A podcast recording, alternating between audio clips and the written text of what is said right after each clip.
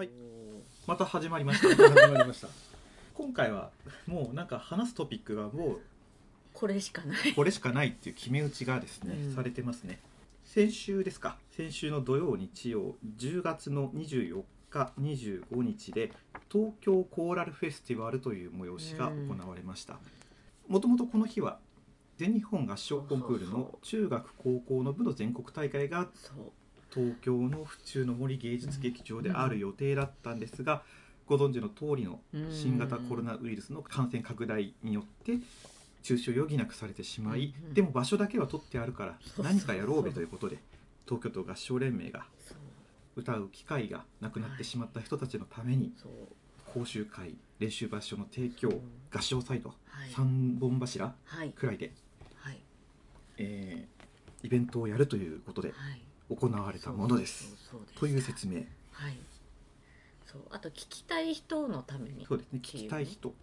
そうなんと一般売りしたんね。そう、一般売りしたっつうのがすごい。でだから結局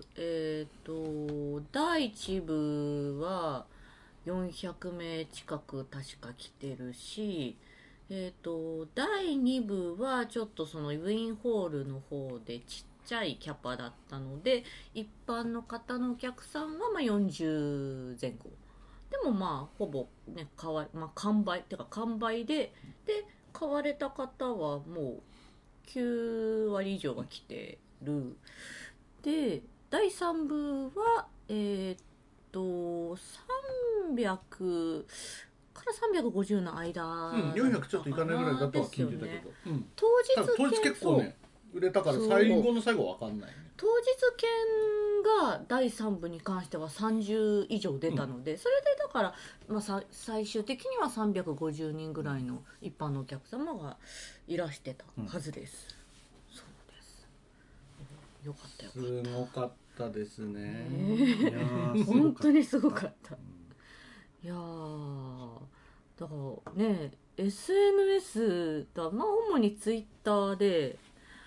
特にそうここの中学校の演奏が本当に良かったとか、ここの小学校本当になんでこんなユニゾンが綺麗なんだっていうの、そのね聞いた主に大人たちがめちゃくちゃこう感想合戦をしているというのがちょっと今までにない感じだなという感じでしたよね。あんまりね例えば東京都の合唱祭とかにも出てこないような合唱団もいたり、あとはもう東京に限らず、ね出たいというところが神奈川の学校とか朝尾というんだ、朝尾ですねとか、あとはそうかな、あともうちょっと違うところっていうところな、でもこんなもんか、神奈川県の学校が出てきたりねして、それこそ七尾さんとかはねNHK の国連の子にはよくお出になってますけど、で目の授業はあんまりお目にかかんなかったんですけど、今回60人ぐらいの人数でね、からもっといたかなたくさんお見えになっていただいて、よかったですね。だからなかなか普段聞けない演奏も、たくさん聞けた。いやだってお江戸コラリアーズの面々が七尾緑の後でも七尾緑の演奏を聴いててもこれで終わりでよくねって言ってたらしいですよね。確かにね。そう後出づらいねっていうぐらい良かったね。いや私ずっとだから受付にいたからなんか全然スピーカー越しではね、スピーカーまたはモニター越しでは演奏、まあ、ちょこちょこ聞いてはいたんですけど、なんかあんまり詳しくは実は知らなくて、アヒルさんがだから一番全部聞いた。あ、全部聞いた。なぜなら舞台係だったから。ちなみに3人それぞれスタッフを当日はやっておりまして、アヒルさんは舞台係やって、で私は一般受付を担当してまして、でマシモさんが、機動隊、そう東京と独自の機動隊そう舞台機動隊っていう舞台が、要は何でもなんか困ったことがあったらあっちへ走り、こっちで問題発生だとこっちへ走るという、特に決まった職務がない、機動隊っていつからあるんでしょうね。いや機動隊はあれよ、もう10年前よ、それこそだから前回今回が、まあ、もし東京で全国中継があったら、うんうんうん、その前にやったのが2000だから何年なんだろう、2007年ぐらいだっけ、うん、忘れちゃったけど、うんうん、その時に府中で全国大会やった時の、はい、遊撃手がいないとダメだっていう話でできたのが機動隊じゃないかな多分。そこで生まれた。もしだから初代機動隊だと思う俺。時を経てだから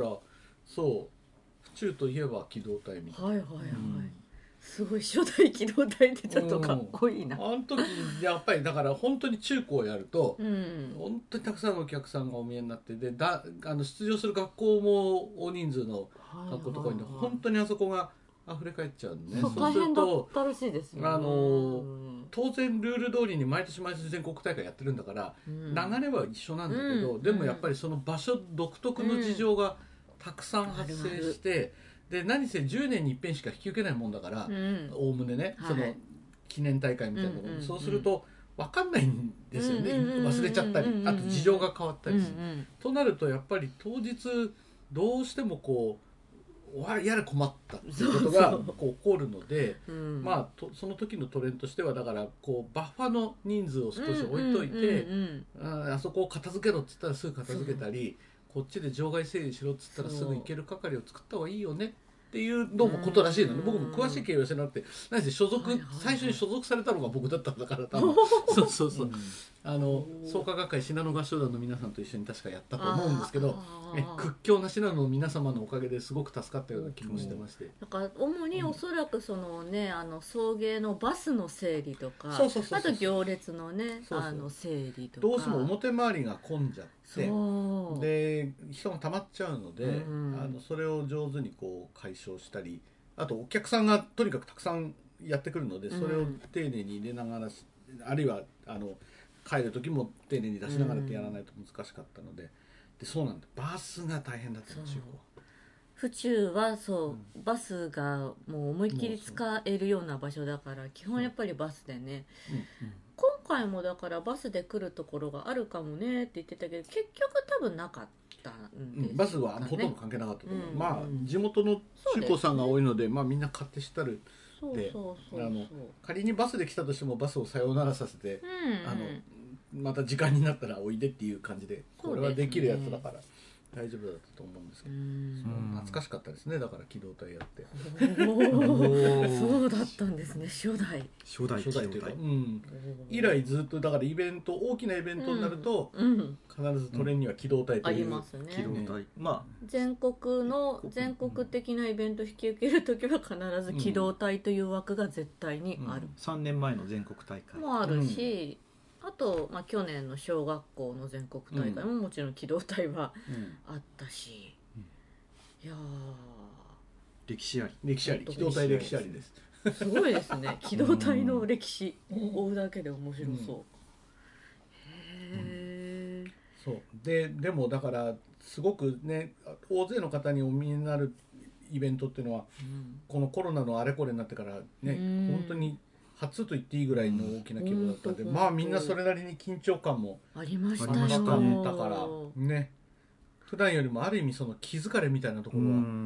すごくねあるけどまあ譜面台を出し入れする中でもやっぱり1回まあ譜面台出し入れしてだいたい2本の譜面台を交互に使うって形だいたい普通はそうなんで、まあ、それをやるたびに消毒してとかそういう1個そのシーケンスの中にまず1個そういう消毒をするとか、はいはいはい、そういうなんか別の手続きが入るっていうのがなかなか、うん、あと今回やっぱり結構 SNS 見る限り結構な人が書いてくれてるなと思ったのが舞台、だから演奏今回はだから客席から、ね、参加団体入場してもらってで演奏終わったらそのまままた、ね、上手の階段降りて逆の場合もだから上手入場上手退場、うん、下手入場下手退場でこう交互にね、うん、参加団体やってもらってで舞台から降りる時演奏終わって降りる時にもこう消毒を手のね消毒をしてもらうように手指消毒っていうアナウンスもちゃんと入って、そうそう、舞台上で他の方のまあ、やっぱり飛沫をね、うん、まあ、顔にね並びの配置で顔とかに浴びることはないんだけども、やっぱ手にねこう飛んじゃってる可能性はあるので、その手についたところが粘膜で触っちゃって、あと自分の飛沫がやっぱり手についてる可能性は大いにあるので、でそれでねどっか触ってもしそれが感染経路になったらまずいから消毒をね、で必ずピアノ椅子も踏みくり椅子も都度消毒をして、うん、っていうふうにやっぱりそういう手順が一個加わって、そうそう、でも刺したそこ入ったからといってものすごく混乱するってわけでもないし、うん、そうね、うん、段取りの一個にね組み込まれればっていう、うん、そうそうそう、組み込まれている感じはしましたね、うん、時間もそんなにまあ思ったよりは押さずに済んだ、うん、で、うん、最後の第3部なんかは割とほぼオンタイムというかちょっとやや巻き目な部分もあったし、結局10分って枠だったじゃない、これ2個ね、うんうんうん、そうですね、このイベントができてから、はい、当日までの間の稽古時間を考えるとね、うん、10分のプログラムを目いっぱい組むのは間に合った合唱団と、うんうん、まあ今手持ちのものでなんとかこれをこう組み合わせたりしてると、うんうん、意外と10分切るところがそこそこあったかな、ね、7、8分割とか 中高の団体なんかはコンクールに合わせていって、うん、コンクール、うん、あ、そうね、それはそのまま ねそのプログラムで、まあ、うんうん、4分とか5分とかのプログラム1曲っていうところもありましたし、うんうんうん、確かに確かに、そうだからそうすると10分使い切らないケースが結構あったんで、うん、ありましたね、こう数が詰まっていくようなのもあったかな、うんうんうん、いやそうだそうだ、お客さんはねすごく、まあ、やっぱりもうこういうイベントに来るっていうだけで相当意識がまあ高いんだろう、うん、その意識が高いっていうのはその感染症に対する意識もそこそこお持ちなんだろうと、うん、その、はい、必要以上に怖がることはないけどもやることはちゃんとやらなくちゃいけないっていう多分お考えの方が、うん、はい、多かったのかな、うん、検温を入り口で必ずやっていただくとかっていうのをお願いしたんですけど、うん、全然こうなんでですかってこともなく、うん、皆さんこう本当スムーズにトラブルもなかった流れていって、うん、ちゃんとこう席開けて座って、もちろん指定席でね開けて座ったり、うん、マスクをつけたまま聞いていただくとか、うん、まあ、いろんなことをね、うん、お願いしたんだけど、それはきちんと本当にスムーズにやっていただいたし、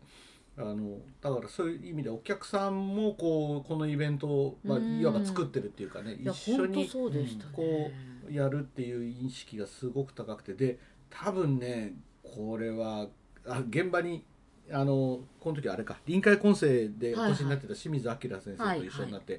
いはい、ねすごいねなんて言って話したんだけど、やっぱ聞く方もこれ求めてたかもねっていう、うんうん、ああそうそうそうそう、うん、なかなかもう当然生のコーラスを聞く機会なんてなくて、うん、東根さんが少しずつコンサート始めたり、うん、大江戸が実験してみてくれたりとか、はい、いろんなのあったけど、でも普通は割とこうあっちもこっちも週末になったらこの時期だともういろんな合唱団がどんどん本番やってて、あごめんこれ私これ行くんだけどこちらの誘い行けないわとかってこうかぶりやすいところに、今回はもうこれしかないから、うん、誘うと大体こうあ行く行く、うんうん、こんないろいろ危険のじゃ行く行くってなって、そうなんですよね、うん、そうだからやっぱり先月、まあ、今月の頭のシルバーコーラスの、うん、はい、あれもやっぱり聞きたい人が結構多かったのかなっていう印象で、うん、結構だから当日の人数増も合唱団自体の人数増もあったし、うん、来た人も多かったしっていう、うん、その時は僕は好評やってたんですけど普通に、うん、そうなんかやっぱり聞きたい人、今聞きたいっていう人がそう、うん、なんかいるんだなっていうので、熱がだからすごく高いかなっていう、うん、だからねこう演奏一個一個やってて、それのねこう拍手もあったかいし、はい、やっぱりまあいろいろなことがあっても、うん、まあ生がなくなることはないんだなって、うん、そうですね。でついね、うん、当日の晩のツイッターに僕はね合唱とビールは生が一番って書いてたんですよそうねそういう機会ってまあ失っちゃいけないんだなとはね、うん、本当に思いましたよね。これの、だから2週間前に、1週間前かなにあった、イラカの合唱団、イラカ会合唱団の演奏会でロビーのスタッフやっていたんですけど、あれも、だから当日やっぱ250席に絞って、お客さん呼んでいて、で、見込みは140ちょっとだったんですよ。で、ただ雨降っててちょっと寒かったから、じゃあちょっと人数減っちゃうかね。まあ、でも100ちょっとぐらいは来る感じだろうねっていう、なんかロビースタッフのこう、共通見解だったのが、結局集客、蓋開けてみたら177だったかな。うん、見込み以上人来た、みたいな。うん、だからみんな、やっぱ聞きに来たいんだなって思いましたよね。うんうん、結構ね、その浜離宮朝日ホールだから住んでる場所によってはちょっとね、遠かったりもするのかもしれないんですけど、そうなの。だからやっぱり聞くって大事、聞ける機会って大事だなし、で、まあ僕らにしてみれば発表の機会も本当大事だなって。うんうん、で僕はねスタッフやりながら出演も1個したりしてね、大学生の合唱団1個やったんですけど、彼らはそう大学合唱団が出てくれたっていう。でも俺らのとこと和製女かあと、でもボーフィーも学生の合唱団が出たっていうの、大学生が一番まだね、こういう課外活動の、ね、再開に関してはなかなか難しい立場なので、やっぱりどうしても大学っていう場所の関係上慎重にならざるを得ないっていう部分があって、知ってる大学合唱団にいくつも声をかけて、せっかくの機会だから、ね、愛称曲2曲でもいいから、ね、出てみないなんて声をかけてみたんだけど、やっぱりなかなかね、そのまあ合唱団の規模もあったり、あと大学の考え方もあったり、いろいろで実現したところはほとんどなかったんだけど、でもまあ彼らも別になんとかしたかったんだろうけど、まあ、なかなかね事情が許せなくてこんなことだったのかなとは思うけど、結構だからなんだろうな、やっぱりそういう意味では合唱講習の方に個人で大学の子もやっぱりポツポツやっぱり参加は結構あったので、うん、でなんだろうな、合唱講習の2が、木下真紀子さんの、作品で岸先生の指導ということだったんですけど、まあ、比較的その年代としてはお母さん方が多かったんですけど、でもその中でも大学生の子入ってたりしたし。あと講習3はね、多分あれ東村山の多分部活で募ってきてたのかな、団体で参加してたみたいですし、やっぱり講習1もかなり大学生いましたしね、うん、そういう意味では、まあ、講習1で少しまあね答えられた部分は。講習123で、